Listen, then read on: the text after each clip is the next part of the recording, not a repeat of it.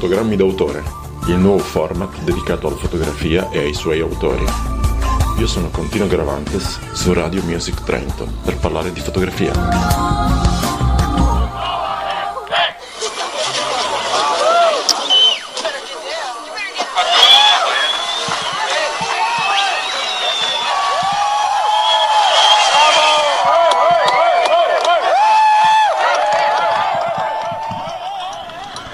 Era il 9 novembre del 1800, 1989, giusto Augusto Bordato? Sì, sì. Buonasera. Alle 11.50 di sera, di notte. Di notte. Sì, sì, a cavallo tra il 9 e il 10 novembre. E tu eri lì a fotografare con la tua fotocamera? Io sono arrivato un po' dopo, non in quell'attimo lì in cui è crollato il muro. Crollato il muro è stato aperto il valico, diciamo sotto la ressa della gente che si era accumulata lì davanti dopo le de- dichiarazioni, eh, l'equivoco in realtà di Sabowski che aveva annunciato la possibilità di un visto per l'ingresso a Berlino Ovest a tutti i cittadini dell'Est. Dalla provincia soprattutto, ma anche da Berlino Est, si erano calcati migliaia di persone, eh, soprattutto al confine di, della Bornholmer Strasse. E lì poi eh, le autorità hanno tentennato un po' nell'assenza di una mm, linea precisa su eh, cosa fare, su come muoversi. Da farsi, le autorità i poliziotti di confine hanno deciso eh, infatti di aprire eh, questa stanga di, e consentire alla gente di transitare e così è crollato il muro. Io sono stato avvisato eh, subito dopo e dovevo recarmi in ambasciata per comunicare il fatto, ho preferito invece andare, andare sul posto, andare, andare a fotografare, a rendermi conto e così è stato. Sono arrivato lì un po' dopo anche perché c'era molta calca, ripeto, ho parcheggiato la macchina parecchie centinaia di metri eh, lontano e poi mi sono incamminato a piedi e quindi ho potuto osservare, ho scattato qualche foto, eccetera. Beh, qualche foto non direi proprio. Beh, cioè, sono fotografie che ti hanno portato a realizzare un libro. Comunque volevo eh, dare il benvenuto eh, a tutti voi stasera che siete in ascolto e presentarvi Augusto Bordato con il suo libro Fotografie della DDR, della Germania dell'Est, esatto. un luogo in cui tu hai vissuto per tantissimo tempo, che conosci molto bene, che hai, raccontato, perché questo libro non, non identifica soltanto la, la, la, notte della famosa caduta del muro, ma tutto ciò che era la vita prima in DDR e anche dopo. E anche un po' dopo. Sì, io ero mh, mm, venuto in RDT da studente, da ricercatore, avevo ottenuto una borsa di studio eh, per l'Università Humboldt, Universität di Berlino, e lì avevo fatto un breve soggiorno, poi ho partecipato a un concorso per l'assunzione presso l'Ambasciata d'Italia di traduttore-interprete, come traduttore-interprete. E lì ci sono rimasto una decina d'anni solo su... Mentre sei innamorato. Eh, anche della, del, di Berlino, in particolare della vita della gente, eccetera. Ero giovane, quindi disponibile ad assorbire tutte le esperienze. Ma ed è lì che hai cominciato a occuparti di fotografia? No, mm, sì, seriamente sì, perché prima la fotografia mi affascinava, l'immagine fotografica eh, mi affascinava in sé, quindi avrei voluto ottenere delle belle immagini, eccetera, però non avevo ben chiaro che volessi sì, che... Però queste, hai capito delle cose dopo che hai avuto due incontri abbastanza importanti nella tua vita e uno se non sbaglio col Cartier-Bresson esatto. e l'altro è con Basilico. Sì. Vuoi parlarmene? Vuoi eh, con Cartier-Bresson eh, era il principe dei fotografi e fotoreporter con capacità e eh, risultati di altissima anche arte, di grande umanità delle sue immagini, era naturalmente un mito. Eh, l'ho incontrato al Centre Culturel Français eh, per, che organizzava, che era il primo centro culturale eh, occidentale aperto uh-huh. a Berlino Est. C'era un direttore molto dinamico, molto bravo, che amava la fotografia e ha invitato diversi fotografi francesi o naturalizzati francesi, anche Kudelka ad esempio che ho conosciuto, ah, anche Kudelka, fantastico, Kudelka eccezionale. Un, eh, un, Arno Fischer, un grosso fotografo dell'est, l'ha definito un diamante grezzo. Un diamante perché, grezzo. grezzo perché sì. sono eh, foto eh, come quelle di Robert Frank, alle volte un po' sporche, non sì. pulite, eccetera, non accurate, mentre il eh, no, questo giudizio, scusa, me l'ha riportato eh, Arno Fischer che aveva ospitato Cartier-Bresson, però era il giudizio di Cartier-Bresson. Ovviamente il sì, diamante ha, sì, certo. tanti carati, sì, lui, certo, lui, certo, ecco, no? era il... Ecco, in quell'occasione lì è stata allestita una mostra, io ho potuto conoscere Cartier-Bresson e gli ho fatto anche alcune domande, una piccola intervista, eccetera. E da lì poi studiando le sue fotografie, ammirandole, eccetera, eh, è nato questo spirito un po' gregario, un po' anche di imitazione, poter essere un po' come lui, ma non per competere, ma perché trovavo che le sue foto univano eh, una grande capacità di documentazione, di ripresa del reale, di certo. eh, do- testimonianza di ciò che cadeva davanti ai suoi occhi, ma d'altronde anche eh, por- portavano a galla una forte mm, dose di umanità, di intelligenza, di sensibilità espresse attraverso una grandissima cultura formale. Ah, certo. E infatti eh, lui era un ammiratore di Cézanne, ma anche dei pittori del Rinascimento, mi ha detto nella conversazione che ho avuto con lui.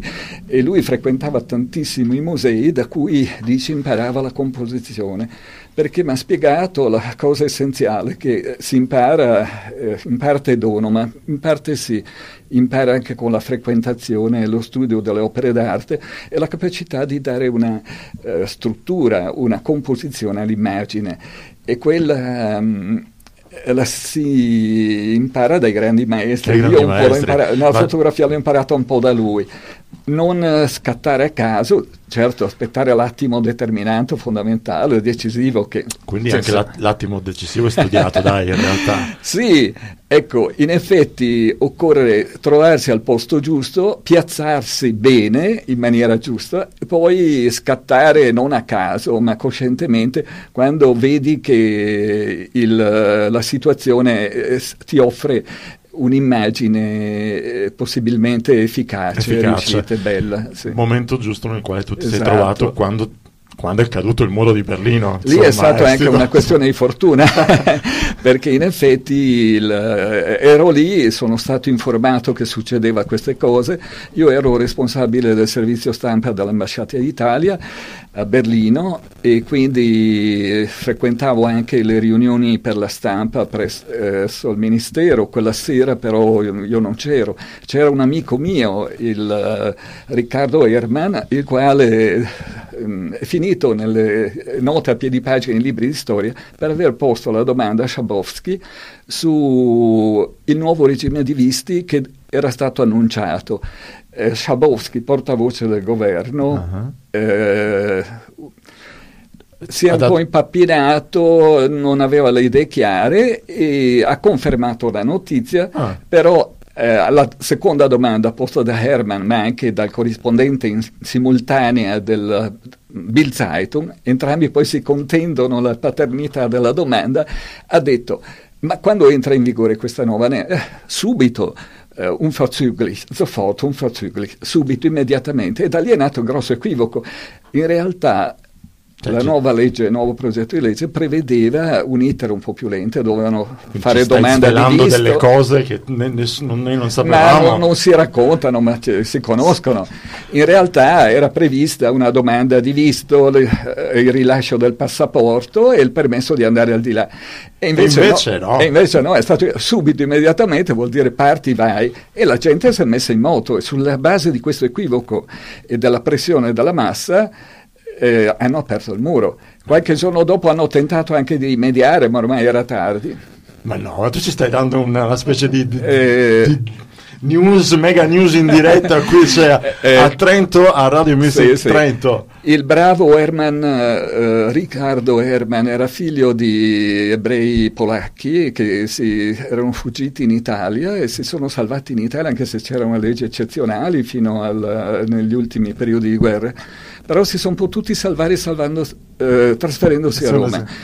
E lì lui è nazionalizzato poi italiano ed era un giornalista con il senso della notizia.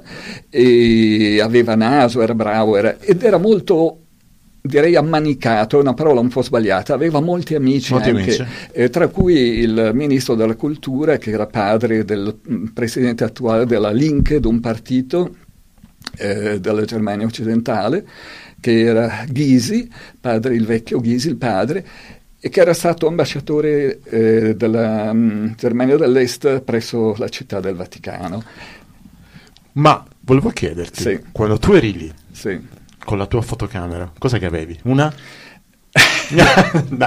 Allora, all'inizio una Nikon e poi ovviamente una Leica Eh beh, eh beh, eh beh, eh beh, sì, sì. eh beh. manuale con um, mirino galileiano, Ah, che è un certo, capolavoro, certo, tu lo sai, certo. di ottica insuperabile perché ti dà una chiarezza, una definizione, una possibilità di una messa a fuoco estremamente accurata, pulita Ma- ma- e degli obiettivi ma- Zeiss che sono il massimo sono il massimo, obiettivi. assolutamente. Ma quando tu eri lì, certo, Sì. tu hai vissuto una cosa che io vedevo in televisione Sì. in quel momento. Tu eri lì e hai cominciato a fotografare. Come, cosa, cosa, cosa cioè, cosa hai trovato? Cosa hai pensato? Cosa vedevi? Cosa, com- qual Eh, era la sensazione che avevi anche dal- da- Allora, dalla gente no- che ti arrivava? Cioè, da- Sì, non ho fotografato molto perché rientra nel mio metodo di lavoro eh, di fare poco ma di cercare di fare bene, di cercare i momenti importanti e belli, sì. E quindi però ero anche emozionato, ero anche preso dalla situazione del momento Eh beh, e quindi sono stato parco nel riprendere, ho cercato anche di non offendere la sensibilità loro come di genere, in genere mi è sempre capitato di accostarmi in maniera eh, prudente, discreta al soggetto da fotografare le persone. Quindi l'emozione eh, per me però era leggere eh, queste emozioni sulla faccia della gente più che viverle io perché io potevo comunque da privilegiato occidentale con un passaporto diplomatico in tasca muovermi Muoverti liberamente, liberamente, dall'est certo. all'ovest. Era loro che, ehm, erano loro che vivevano qualcosa di straordinario, che potevano fare una cosa che era stata sempre eh, loro Ne- negata, negata, finora. Ma quindi tu da... Che, comunque, no, ho di- l'ho detto prima, non hai raccontato soltanto la caduta del muro, ma anche i paesaggi della Germania dell'Est. Com'era questa Germania dell'Est che noi ovviamente, io un- probabilmente non vedrò mai, o Sì. comunque non la vedrò mai come, come ciò che era un tempo. Come si Esatto. viveva? Cioè, prima ne abbiamo parlato, abbiamo fatto riferimento a Goodbye Lenin, Sì, sì. Quel film È un bel film che esprime molto bene la sensibilità, le attese e il sogno di una vita migliore da parte della gente. Ovviamente la RDT esercitava un grande fascino ehm, romantico, se si vuole, eh, morbida lo chiamano i tedeschi, nel senso che eh, aveva conservato più che la Germania occidentale aspetti della vecchia cultura orientale. Trovavi i villaggi, le città eh, rimaste in quartieri identici a quelli di prima della guerra perché la ricostruzione era lenta, non potevano aver abbattuto, mh, abbattere e ricostruire molto. Qui, questo eh, paradossalmente consentiva eh, alla, alla DDR, alla Germania orientale, di offrire un'immagine che era quella storica, classica, eh, Potsdam, Berlino Est, eccetera. E quindi ecco che ehm, era anche la Germania meno industrializzata, meno evoluta, meno moderna, meno mh, eh, commercializzata, meno ehm, eh, usuale se vuoi. Quindi ecco che la Germania Est però esercitava questo fascino particolare perché era intrisa di memorie del passato. Dappertutto c'erano testimonianze della guerra, edifici semidistrutti, Distrutti. tracce di bombe, di schegge, eh, delle granate. E E tra l'altro tu mi dicevi prima che eh, cioè, queste schegge, questi Ancora? prof- ci sono ancora lì perché loro li conservano. Esatto.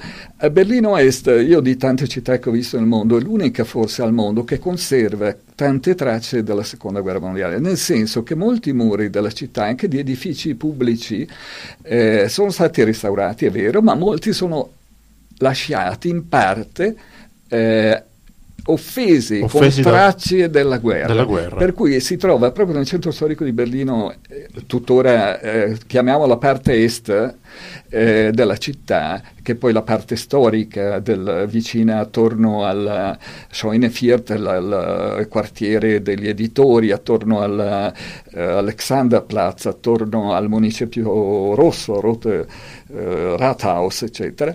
Ecco, quella zona lì, se uno ci bada, ma mm, è una cosa che gli, mm, salta agli occhi, dici salta agli occhi in effetti, vede nei muri di molti edifici storici queste tracce, perché non le hanno restaurate?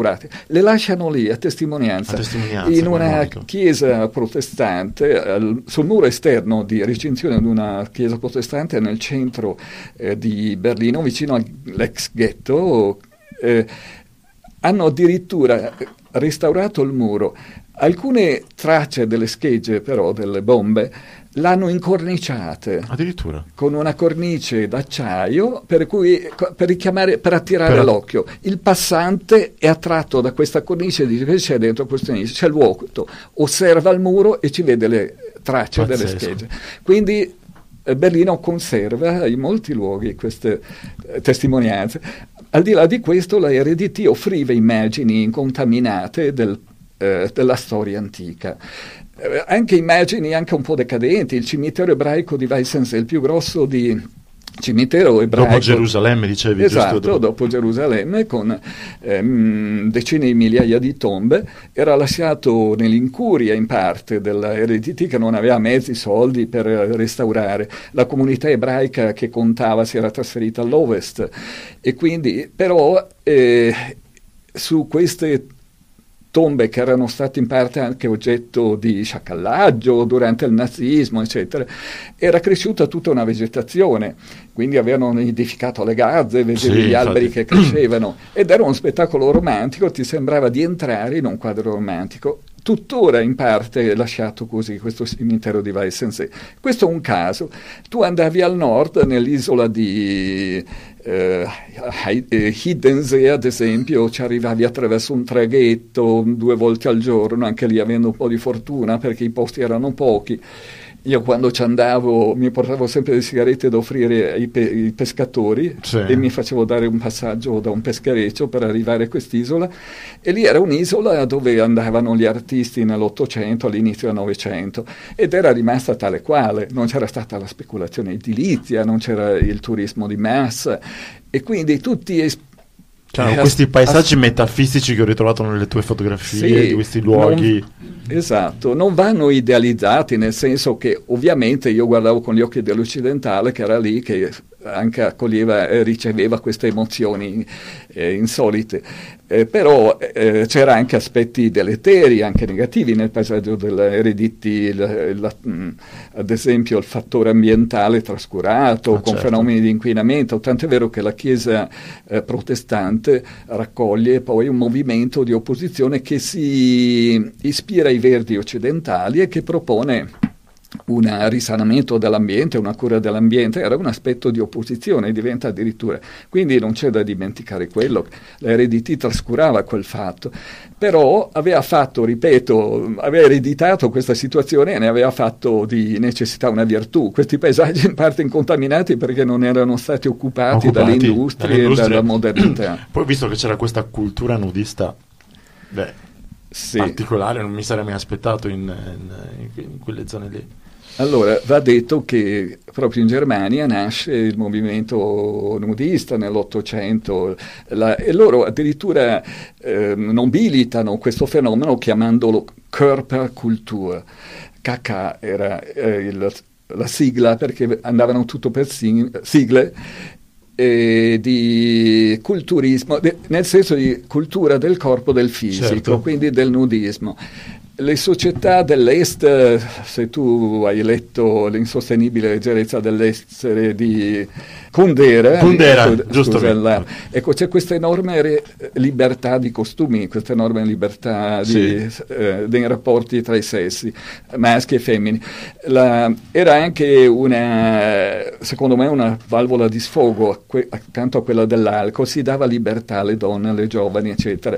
Eh, avevano libertà di divorzio, libertà di aborto, libertà il, i matrimoni venivano incoraggiati anche tra i giovanissimi eh, ai fini di eh, aumentare la natalità che veniva protetta, quindi in caso anche di divorzio, di abbandono, i figli non venivano assistiti dallo Stato, dagli asili, eccetera.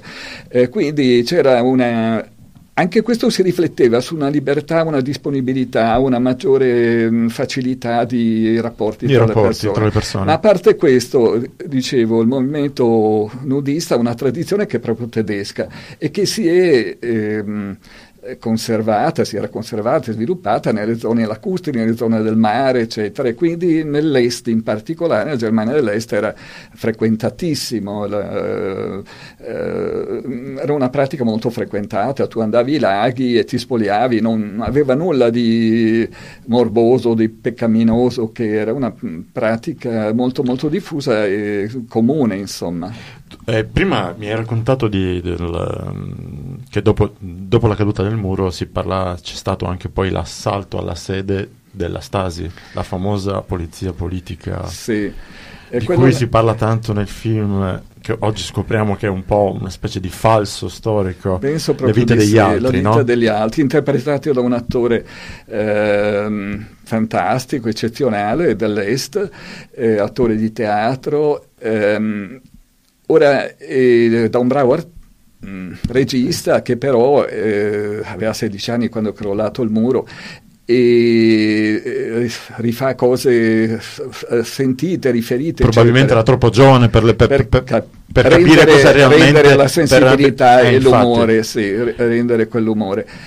E quindi è un film in parte fatto di esagerazioni, di almeno a mio di giudizio, ed è rit- di eccessi. Il, questo è anche il giudizio di Christoph Hein, un grosso scrittore del tedesco, ora già presidente del pen club tedesco, candidato anche al premio Nobel, è stato eh, un, che non era oppositore, ma non, non era allineato con la DDR e con il potere, molto sensibile, molto intelligente. Lui si è distanziato da quel film e dice no, è eccessivo, è troppo... Troppo, troppo. Il film hollywoodiano, il film ama quelli, quelli estremi. Quindi non era realmente così la situazione. Era in parte, ma non sempre così e non del tutto. C'era un aspetto che viene trascurato, che è quello del paternalismo, della ricerca di addomesticare la gente, di coinvolgere i giovani, di, di incoraggiarli a collaborare, ma senza usare maniere troppo eh, violente, brusche, eccetera. E lo Stato interveniva con durezza solo nei casi estremi. Questa ah. è la sensazione che ho avuto io. L'opposizione non veniva naturalmente accettata, ma una critica blanda, costruttiva, sensibile, intelligente sì. Ah. Tant'è vero che il teatro che prosperava, i teatri erano anche mh, favoriti alla frequenza del teatro da prezzi calmierati, prezzi molto bassi. Eh, la gente era sensibile a tutti i sottintesi, alle battute fra le righe, c'era una grandissima sensibilità, un orecchio molto raffinato che coglieva tutti quegli aspetti di critica che si che passavano attraverso questi canali, che non erano ignorati, erano accettati, purché fo- fatti, presentati in maniera eh, equilibrata, in maniera non troppo violenta, non dissacratoria, ad esempio quella di Birman, Wolf Birman, che poi ho conosciuto, che è un caso straordinario di una, un artista grandissimo, poeta, adesso ha più di 80 anni, eccetera, che è stato un oppositore violento alla Deder, pur venendo lui, figlio di ebrei perseguitato da Amburgo, si era trasferito nella RDT. Nella RDT lui attacca il sistema con violenza, con brutalità, e viene, viene inflitto un Berufsverbot, un'interdizione professionale, poi in seguito a varie vicissitudini eh, viene espulso, viene cacciato praticamente all'ovest e ecco, lui insultava, lui attaccava, quelle forme lì venivano punite, punite venivano represse. Altre forme più blande invece certo, no, venivano certo. anche accettate. C'erano le Trabant, c'erano i giovani ribelli degli anni Ottanta? Sì. Eh, qualche ribelle c'era, meno, più Trabant che ribelli. Più la, Trabant che ribelli. la Trabant era una vettura simbolica, era fatta sì. di cartone compresso, ma indistruttibile nel senso che non arrugginiva. Sì. Era una macchinetta a due tempi come le motociclette, e, però anche quella costava, però era, rientrava negli obiettivi di consumo della gente. Tu, tu, mi hai detto che un altro incontro importante per te è stato Basilico. Esatto, sì. Che ti ha dato Gabriele una visione Basilico, più... un po' tardi. Il, eh, io ammiravo le sue foto di una bellezza eh, estraniata, metafisica, in assenza di persone. Quindi lui, pers- lui, lui nel vuoto ritrovava il pieno, cioè riusciva, esatto, do- raccontava. Forse, sì. Lui coglieva il volto, l'anima dei paesaggi sì. e quindi la presenza umana attraverso l'assenza delle persone. Fotografava spesso di notte, ne, di prima mattina, in questi paesaggi, però con una grandissima sensibilità verso il paesaggio.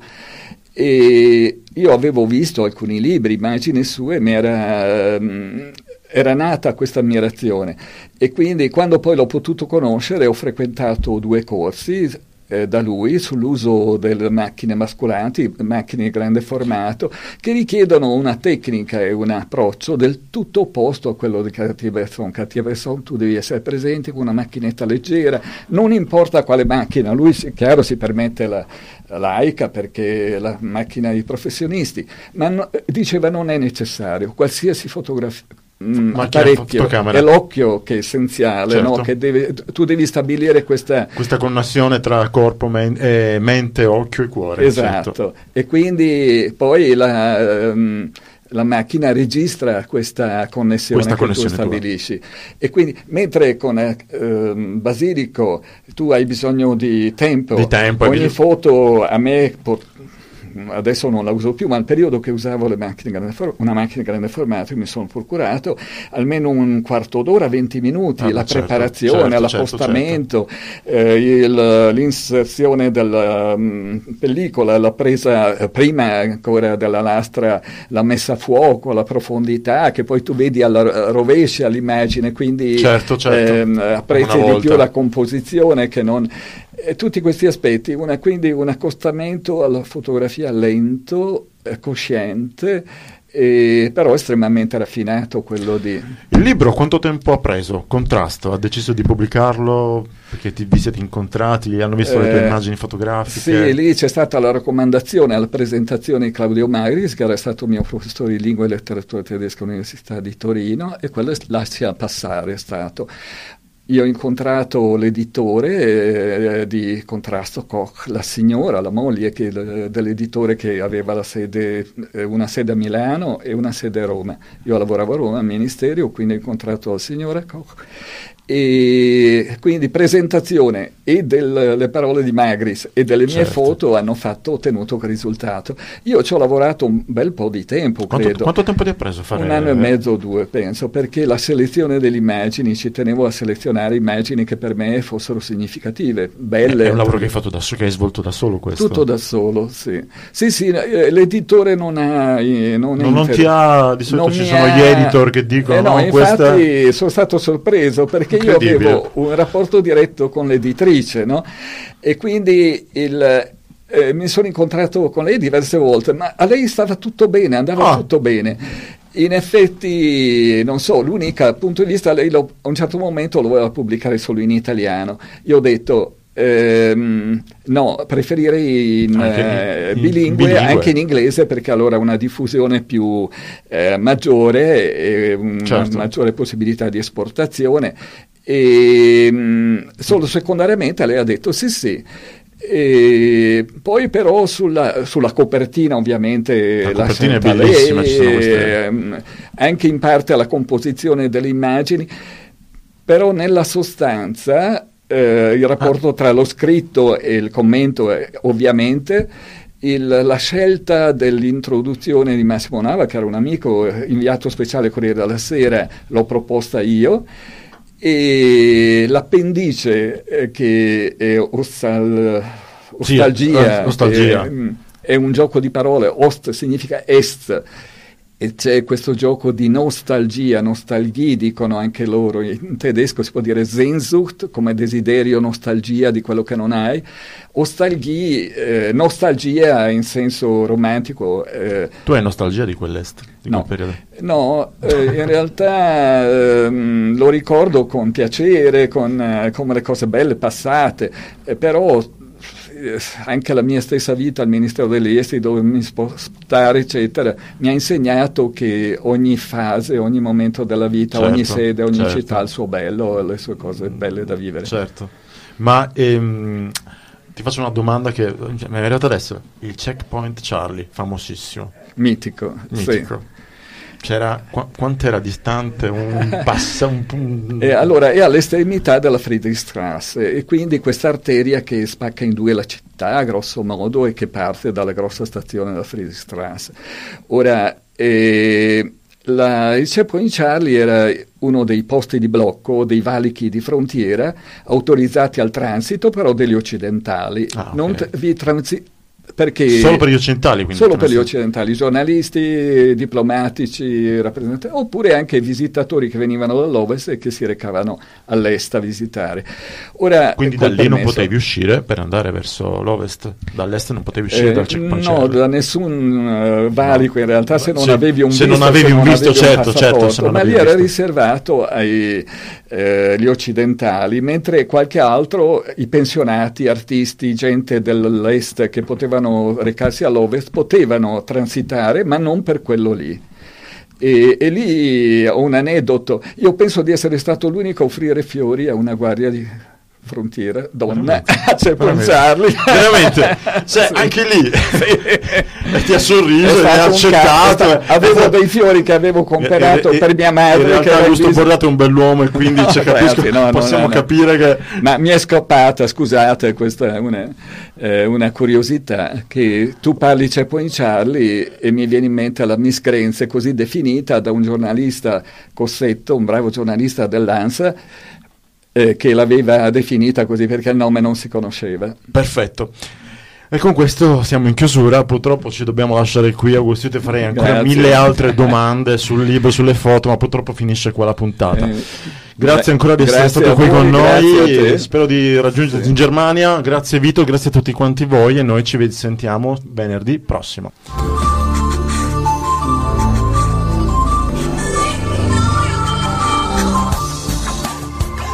Fotogrammi d'autore, il nuovo format dedicato alla fotografia e ai suoi autori. RRRMT Radio Music Trento.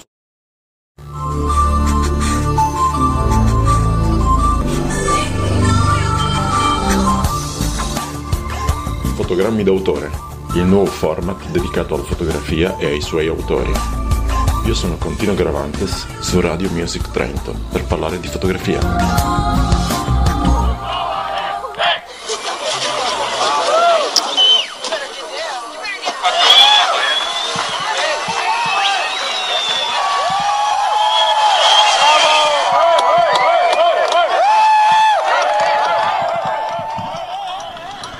Era il 9 novembre del 1800 1989, giusto Augusto esatto, Bordato? Sì, sì.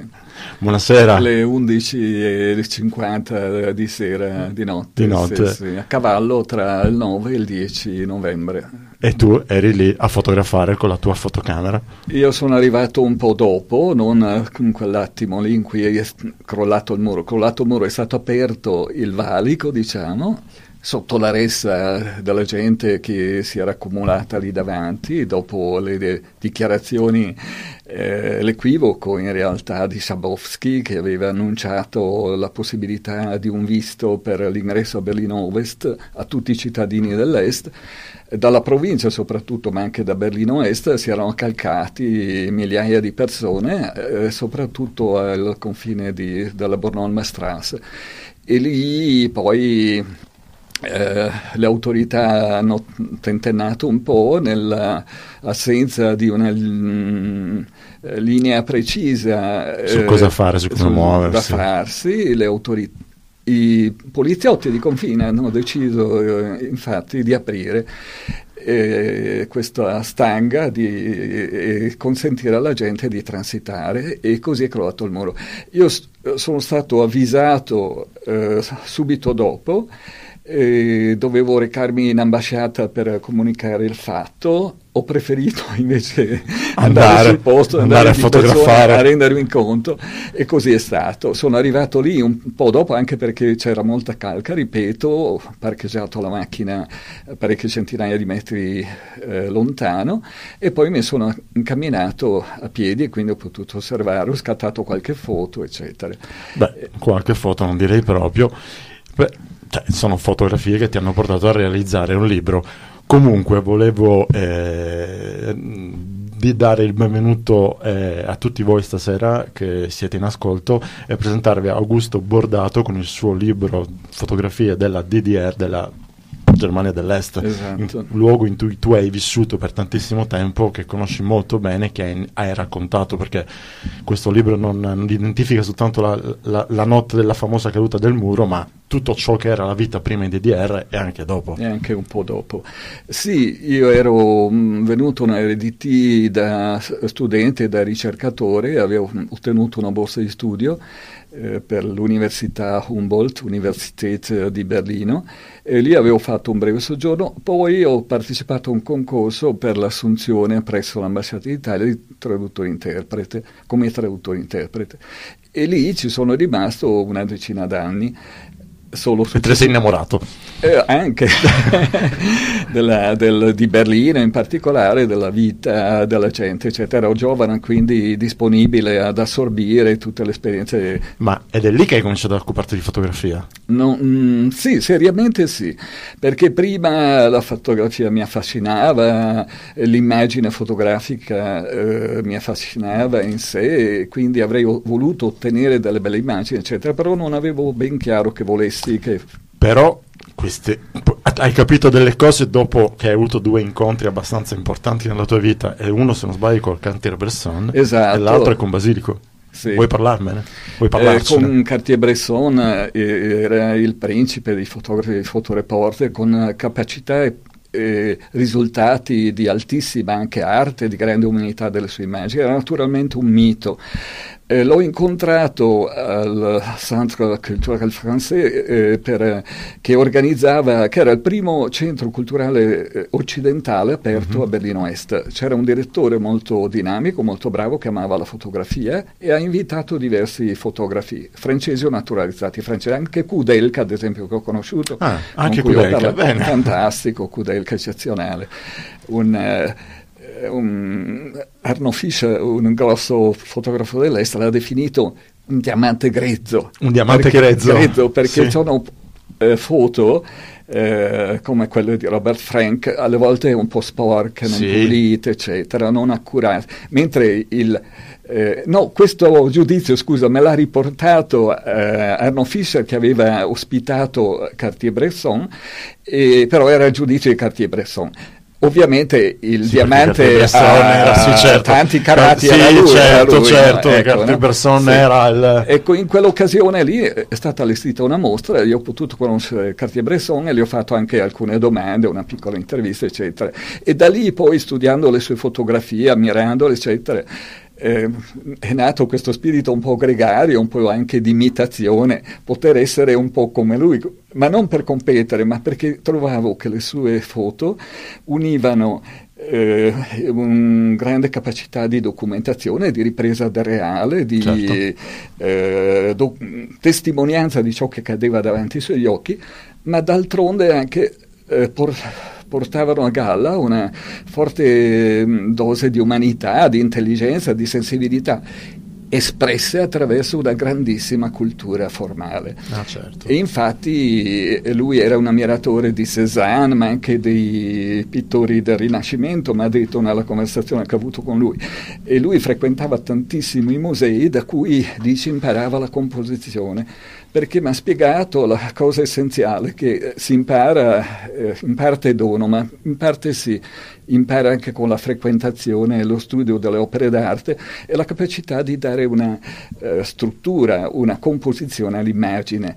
E quella... Um, la si impara dai grandi maestri. Grandi Io maestri. Impara- nella ma... fotografia l'ho imparata un po' da lui, non scattare a caso, certo aspettare l'attimo determinante, fondamentale, decisivo. Che, Quindi anche la, l'attimo decisivo è studiato, dai, in realtà. Sì, ecco, in effetti occorre trovarsi al posto giusto, piazzarsi bene, in maniera giusta, e poi scattare non a caso, ma coscientemente, quando vedi che il, la situazione eh, ti offre un'immagine eh, possibilmente efficace, efficace. riuscita, bella. Sì. Momento giusto nel quale tu ti esatto. sei trovato quando quando è caduto il muro di Berlino. Lì insomma, è stata anche una questione di fortuna, perché in effetti il, eh, ero lì, sono stato informato che succedeva queste cose, io ero responsabile del servizio stampa dell'ambasciata d'Italia a Berlino e quindi frequentavo anche le riunioni per la stampa presso eh, il ministero, quella sera però io, non c'ero,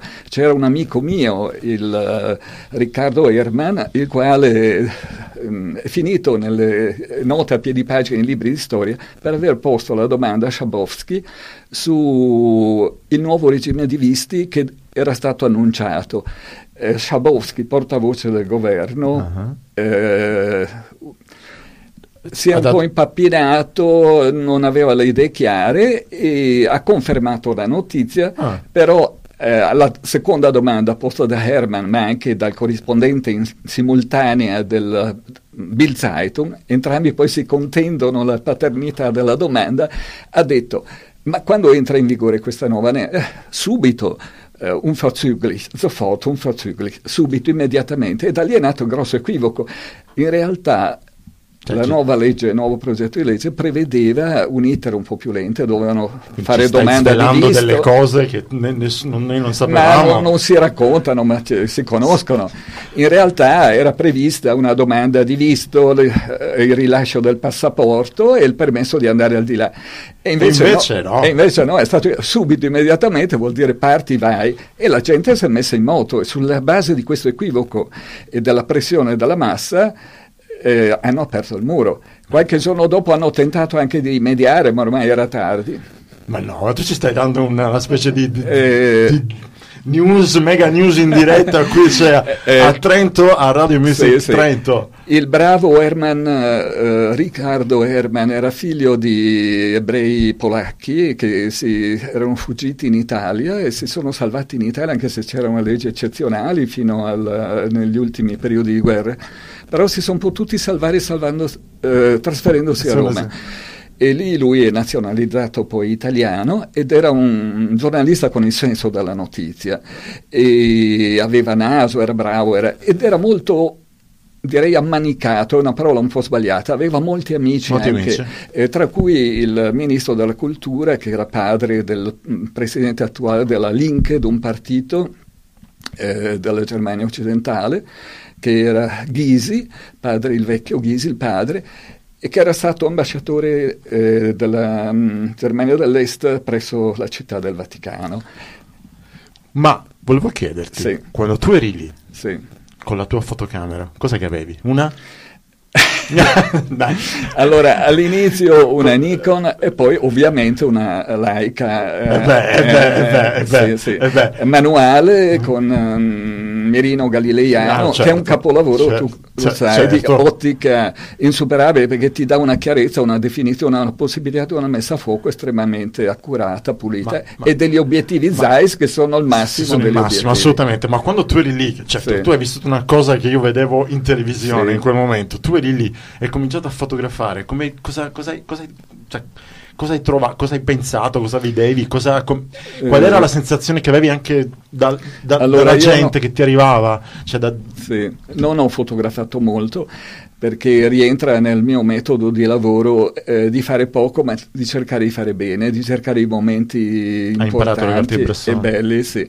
E quindi però ero anche emozionato, ero anche preso dalla situazione del momento eh beh, e quindi sono stato parco nel riprendere, ho cercato anche di non offendere la sensibilità loro come di genere, in genere mi è sempre capitato di accostarmi in maniera eh, prudente, discreta al soggetto da fotografare le persone. Quindi l'emozione eh, per me però era leggere eh, queste emozioni sulla faccia della gente più che viverle io perché io potevo comunque da privilegiato occidentale con un passaporto diplomatico in tasca muovermi Muoverti liberamente, liberamente dall'est certo. all'ovest. Era loro che, eh, erano loro che vivevano qualcosa di straordinario, che potevano fare una cosa che era stata sempre loro negata. negata Ma quindi tu da che, che comunque, no, ho, l'ho detto prima, non hai raccontato soltanto la caduta del muro, ma anche i paesaggi della Germania dell'Est. Com'era questa Germania dell'Est che noi ovviamente, io, un, probabilmente non vedrò mai, sì. o comunque non la vedrò mai come, come, ciò che era un tempo. Come esatto. si viveva? Cioè, prima abbiamo parlato, abbiamo fatto riferimento a Goodbye Lenin. Sì, sì quel film è un bel film che esprime molto bene la sensibilità, le attese e il sogno di una vita migliore da parte della gente. Ovviamente la RDT esercitava un grande fascino eh, romantico, se si vuole, morbido lo chiamano i tedeschi, nel senso che aveva conservato più che la Germania occidentale aspetti della vecchia cultura orientale. Trovavi i villaggi, le città eh, rimaste in quartieri identici a quelli di prima della guerra perché la ricostruzione era lenta, non potevano aver abbattuto, mh, mm, abbattere e ricostruire molto. Qui, questo eh, paradossalmente consentiva eh, alla, alla DDR, alla Germania orientale, di offrire un'immagine che era quella storica, classica eh, Potsdam, Berlino Est, eccetera. E quindi ecco che ehm, era anche la Germania meno industrializzata, meno evoluta, meno moderna, meno mh, mm, eh, commercializzata, meno... Ehm, eh, usuale se vuoi. Quindi ecco che la Germania Est però esercitava questo fascino particolare perché era intrisa di memorie del passato. Dappertutto c'erano testimonianze della guerra, edifici semidistrutti, Strutti. tracce di bombe, di schegge, eh, delle granate. E, e, tra l'altro tu mi dicevi prima che eh, cioè, queste schegge, questi prof... ci sono ancora lì perché loro li conservano. Esatto. A Berlino Est, io di tante città che ho visto nel mondo, è l'unica forse al mondo che conserva tante tracce della seconda guerra mondiale, nel senso che molti muri della città, anche di edifici pubblici, eh, sono stati restaurati, è vero, ma molti sono lasciati in parte eh, offesi, offesi con tracce della guerra. della, guerra. Per cui si trova proprio nel centro storico di Berlino, eh, tuttora eh, chiamiamo la parte est eh, della città, che poi la parte storica del, vicina attorno al Scheuneviertel, al quartiere degli editori, attorno all'Alexanderplatz, eh, attorno al municipio rosso, Rote, eh, Rathaus, eccetera. Ecco, quella zona lì, se uno ci bada, ma mh, mm, è una cosa che gli, mh, mm, salta agli occhi, dici più salta agli occhi in effetti, vede nei muri di molti edifici storici queste tracce, perché non le hanno restaurate? Le lasciano lì a testimonianza, a testimonianza in una chiesa protestante, al, sul muro esterno di recinzione di una chiesa protestante nel centro eh, di Berlino, vicino all'ex ghetto. Eh, hanno addirittura restaurato il muro. Alcune tracce delle schegge, però, delle bombe, l'hanno incorniciate. Addirittura. Con una cornice d'acciaio per, cui, per, richiamare, per attirare per... l'occhio. Il passante è attratto da questa cornice e dice che c'è dentro questo inizio, c'è il vuoto, osserva il muro e ci vede le tracce Pazzesco. delle schegge.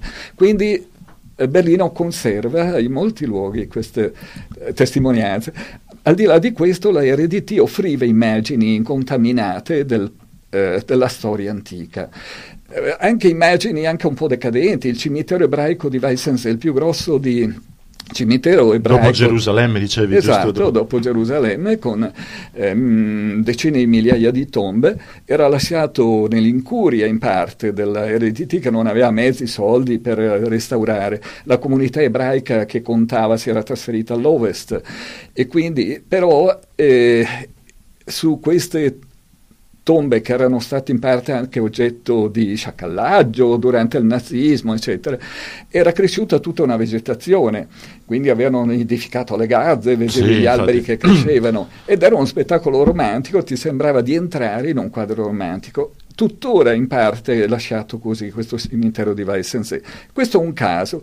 Tu andavi al nord, nell'isola di eh, Hiddensee, ad esempio, ci arrivavi attraverso un traghetto due volte al giorno, anche lì avendo un po' di fortuna perché i posti erano pochi. Io quando ci andavo mi portavo sempre le sigarette da offrire ai, pe- ai pescatori Sì. e mi facevo dare un passaggio da un peschereccio per arrivare a quest'isola. E lì era un'isola dove andavano gli artisti nell'Ottocento, all'inizio del Novecento ed era rimasta tale quale, non c'era stata la speculazione edilizia, non c'era il turismo di massa. E quindi tutti es- Cioè, eh, questi paesaggi as- metafisici che ho ritrovato nelle tue fotografie, Sì, di questi luoghi. non- esatto, non vanno idealizzati, nel senso che ovviamente io guardavo con gli occhi dell'occidentale che era lì che anche accoglieva e riceveva queste emozioni eh, insolite. Eh, però eh, c'era anche aspetti deleteri, anche negativi nel paesaggio dell'erediti, il- la- mh, ad esempio il fattore ambientale trascurato, Ah, con certo. fenomeni di inquinamento, tant'è vero che la Chiesa eh, protestante raccoglie poi un movimento di opposizione che si ispira ai verdi occidentali e che propone un risanamento dell'ambiente, una cura dell'ambiente, era un aspetto di opposizione, diventa addirittura. Quindi non c'è da dimenticare quello, l'ereditì trascurava quel fatto, però aveva fatto, ripeto, aveva ereditato questa situazione e ne aveva fatto di necessità una virtù. Questi paesaggi in parte incontaminati perché non erano stati occupati, dalle Occupati industrie dalle e industrie. dalla modernità. Poi visto che c'era questa cultura nudista beh, Sì. particolare, non mi sarei mai aspettato in, in- in quelle zone lì. Allora, va detto che proprio in Germania nasce il movimento nudista nell'Ottocento la- e loro addirittura ehm, nobilitano questo fenomeno chiamandolo Körperkultur. KK era eh, il- la sigla perché andavano tutto per sig- sigle eh, di culturismo, de- nel senso di cultura del corpo del fisico, Certo. quindi del nudismo. Le società dell'Est, eh, se tu hai letto L'insostenibile leggerezza dell'essere di Kundera, Kundera, ecco, giusto scusa, ecco, c'è questa enorme re- libertà di costumi, questa enorme libertà di, Sì. eh, dei rapporti tra i sessi, maschi e femmini. La- era anche una, secondo me, una valvola di sfogo que- accanto a quella dell'alcol, si dava libertà alle donne, alle giovani, eccetera. Eh, avevano libertà di divorzio, libertà di aborto, liber- il- ma- I matrimoni venivano incoraggiati anche tra i giovanissimi eh, ai fini di eh, aumentare la natalità che veniva protetta, quindi in caso anche di divorzio, di abbandono, i figli non venivano assistiti dallo Stato, dagli asili, eccetera. Eh, quindi c'era una... Anche questo si rifletteva su una libertà, una disponibilità, una maggiore mh, facilità di rapporti, tra, rapporti le persone. tra le persone. Ma a parte questo, dicevo, il movimento nudista ha una tradizione che è proprio tedesca e che si è ehm, eh, conservata, si era conservata e sviluppata nelle zone lacustrili, nelle zone del mare, eccetera, e quindi nell'est in particolare, la Germania dell'est era frequentatissimo, la- eh, era una pratica molto frequentata, tu andavi ai laghi e ti spogliavi, non aveva nulla di morboso, di peccaminoso, che era una pratica molto molto diffusa e comune, insomma. Eh, prima mi hai raccontato di- del, mm, che dopo, dopo la caduta del muro si parla, c'è stato anche poi l'assalto alla sede della Stasi, la famosa polizia politica Sì.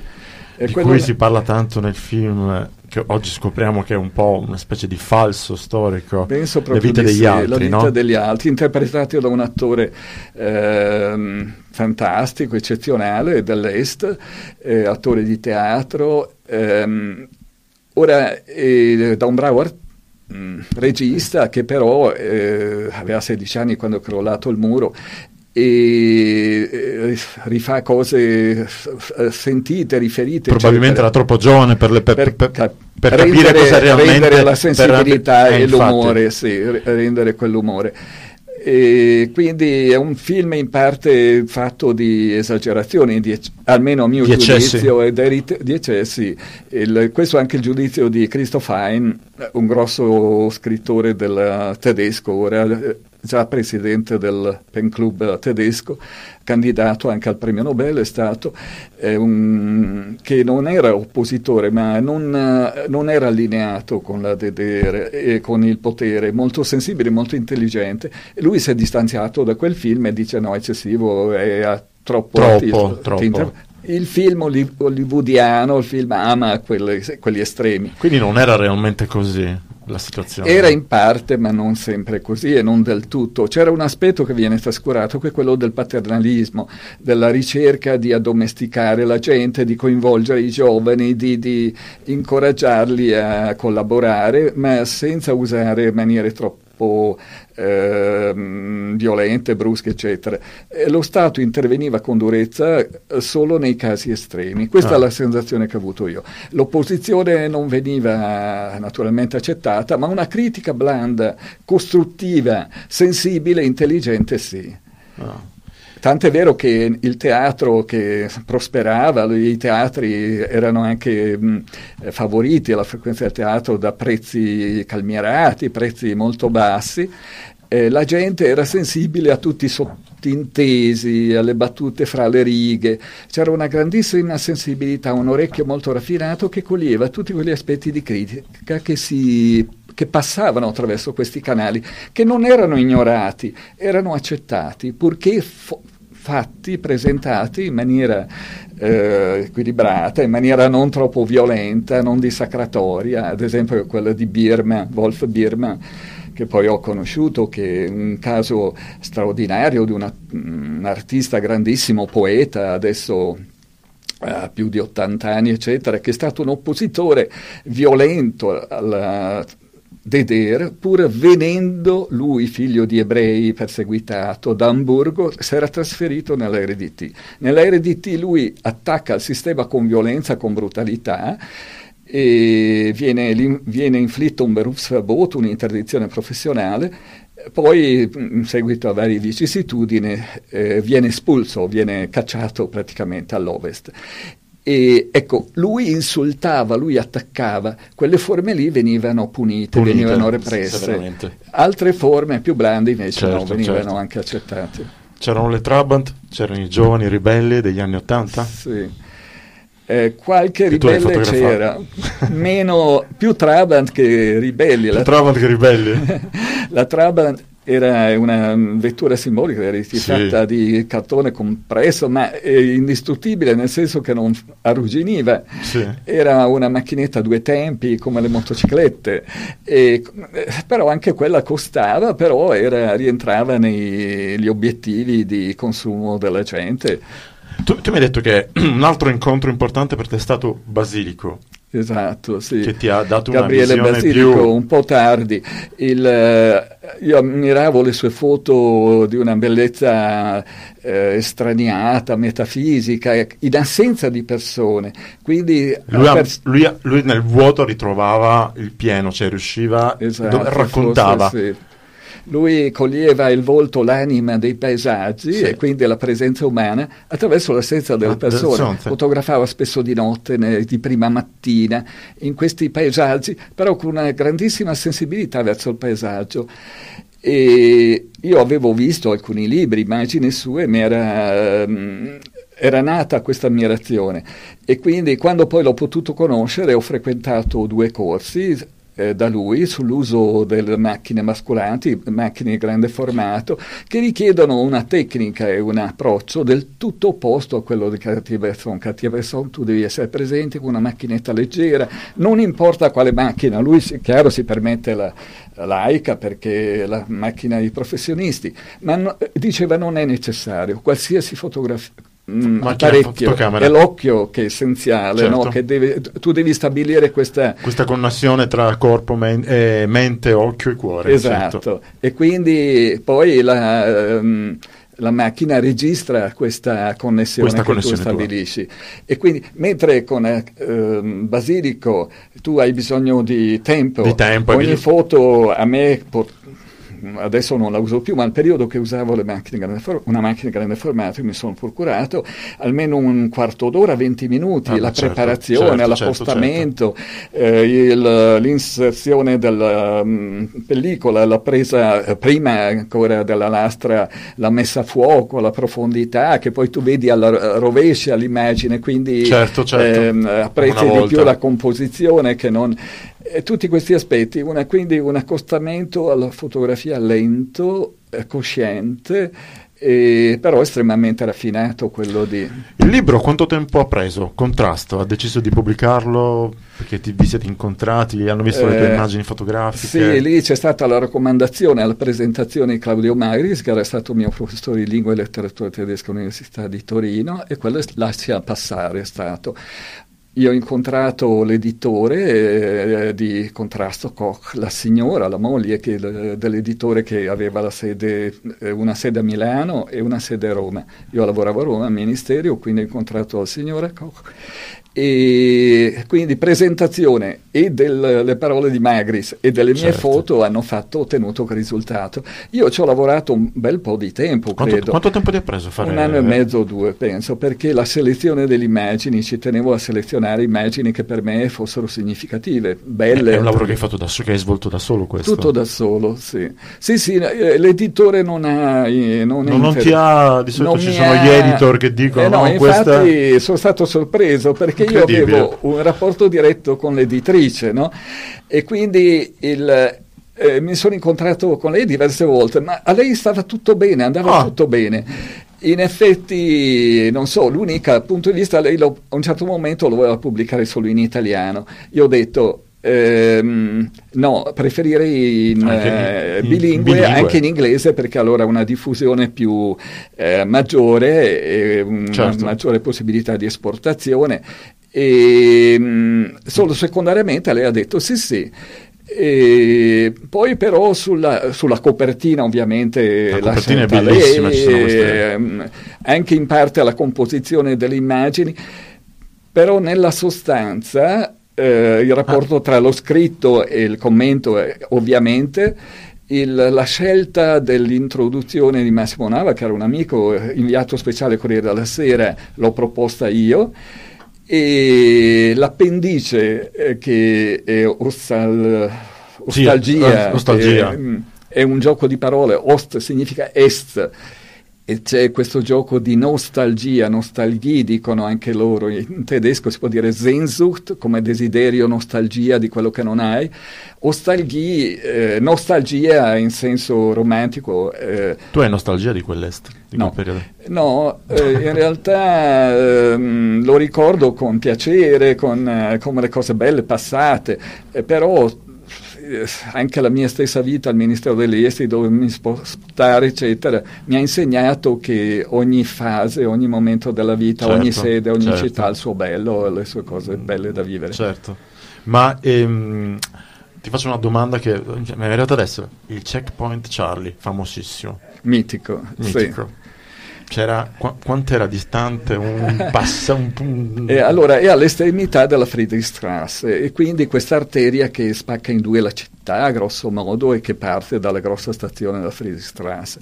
Ora, eh, la, il Checkpoint Charlie era uno dei posti di blocco, dei valichi di frontiera autorizzati al transito, però degli occidentali. Ah, okay. Non t- vi transi- perché solo per gli occidentali? Quindi, solo per gli occidentali, giornalisti, diplomatici, rappresentanti, oppure anche visitatori che venivano dall'ovest e che si recavano all'est a visitare. Ora, quindi da lì non potevi uscire per andare verso l'ovest, dall'est non potevi uscire eh, dal checkpoint? No, da nessun uh, valico in realtà se non se, avevi un se visto. Non avevi un visto, certo, certo, certo ma lì era riservato agli eh, occidentali, mentre qualche altro, i pensionati, artisti, gente dell'est che potevano potevano recarsi all'ovest, potevano transitare, ma non per quello lì. E, e, lì ho un aneddoto. Io penso di essere stato l'unico a offrire fiori a una guardia di frontiera donna a Charlie veramente? cioè, sì. anche lì ti ha sorriso e ha accettato. avevo dei fiori che avevo comprato per mia madre in realtà Augusto Bordato è un bell'uomo e quindi no, cioè, capisco, no, possiamo no, capire che ma mi è scappata scusate questa è una, eh, una curiosità che tu parli c'è poi Charlie e mi viene in mente la miscrenza così definita da un giornalista Cossetto un bravo giornalista dell'ANSA eh, che l'aveva definita così perché il nome non si conosceva. Perfetto. E con questo siamo in chiusura, purtroppo ci dobbiamo lasciare qui, Augusto, io ti farei ancora Grazie. mille altre domande sul libro, sulle foto, ma purtroppo finisce qua la puntata. Eh, grazie ancora di essere stato qui con noi, spero di raggiungerti sì. in Germania, grazie Vito, grazie a tutti quanti voi e noi ci sentiamo venerdì prossimo.